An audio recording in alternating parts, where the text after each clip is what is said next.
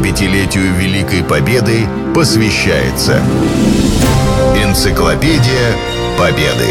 Герои. Программа создана при финансовой поддержке Федерального агентства по печати и массовым коммуникациям. Кунгурцев Евгений, летчик, дважды Герой Советского Союза. Евгений Кунгурцев родился в 1921 году в Ижевске в семье рабочего. После окончания школы был призван в Красную армию и сразу попал на фронт. В августе 41-го оказался в окружении – был взят немцами в плен, но спустя два месяца бежал. После проверки НКВД солдата снова отправили на фронт. В 1942 году он прошел курс обучения в Балашовской военной авиационной школе пилотов. Так начался его путь в небо. В 1943 году летчика-штурмовика направляют на Ленинградский фронт. Он прибывает в часть, но до боевых полетов его не допускают – этот период описан в книге «Люди бессмертного подвига». Сержант Кунгурцев много раз спрашивал командира эскадрильи, когда же в бой. Ответ получал краткий – еще несколько учебных полетов, фото-бомбометание – и опять приходилось с завистью провожать товарищей на очередное боевое задание, а самому, скрипя сердце, кружить над заснеженным полигоном, пикировать на привезенные сюда немецкие танки и пушки, вместе с командиром терпеливо изучать только что проявленную пленку. И вот долгожданная весть. Завтра боевой вылет. С каждым днем в летной книжке летчика появлялись новые записи о боевых вылетах и количестве уничтоженной живой силы и техники врага. Вслед за победами появились первые награды. Сначала Орден Красной Звезды, потом Орден Красного Знамени. Евгений все чаще летал во главе группы. К концу 43 -го года он уже был командиром эскадрильи.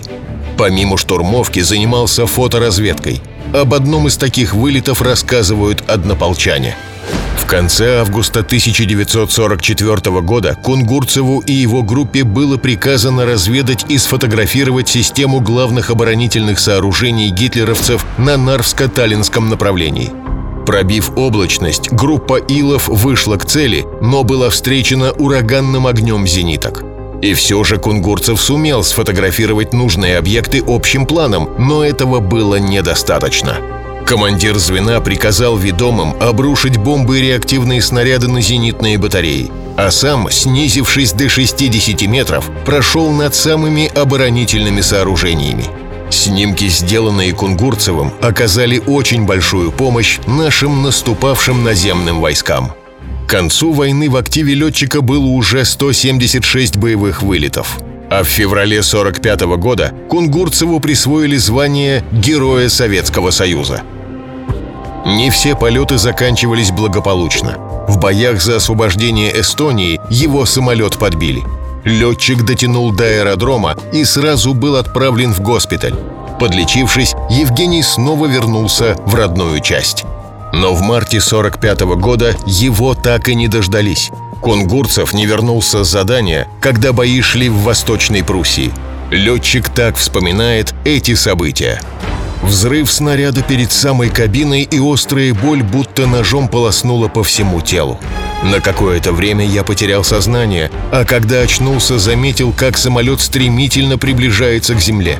Еще несколько секунд, и Ил врежется в нее.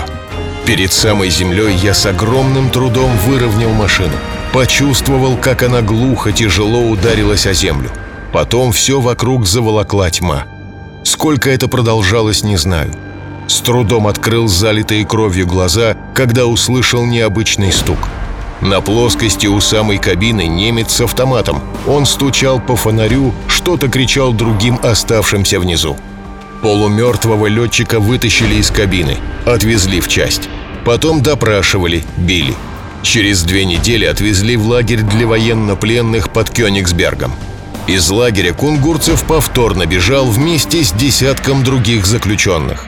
До своих добирались более 20 суток. Мать в это время уже получила похоронку. Вернувшись в часть, Евгений Максимович продолжил воевать. В апреле 45 -го года ему вручили вторую золотую звезду. 75-летию Великой Победы посвящается. Энциклопедия Победы. Герои. Программа создана при финансовой поддержке Федерального агентства по печати и массовым коммуникациям.